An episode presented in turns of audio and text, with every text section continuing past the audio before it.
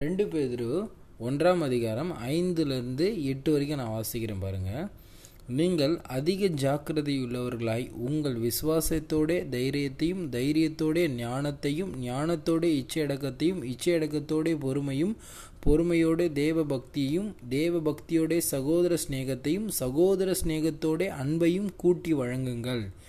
இவைகள் உங்களுக்கு உண்டாயிருந்து பெருகினால் உங்களை நம்முடைய கர்த்தராகி இயேசு கிறிஸ்துவை அறிகிற அறிவிலே வீணரும் கனியற்றவர்களுமாய் இருக்க ஒட்டாது.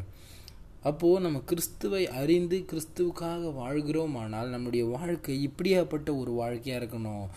என்னது? விசுவாசத்தோட தைரியத்தையும் தைரியத்தோட ஞானத்தையும் ஞானத்தோட இச்சை அடக்கத்தையும் இச்சை அடக்கத்தோட பொறுமையும் பொறுமையோட தேவ பக்தியும் சகோ தேவ பக்தியோட சகோதர சிநேகத்தையும் கூட்டி வழங்கக்கூடியதாய்.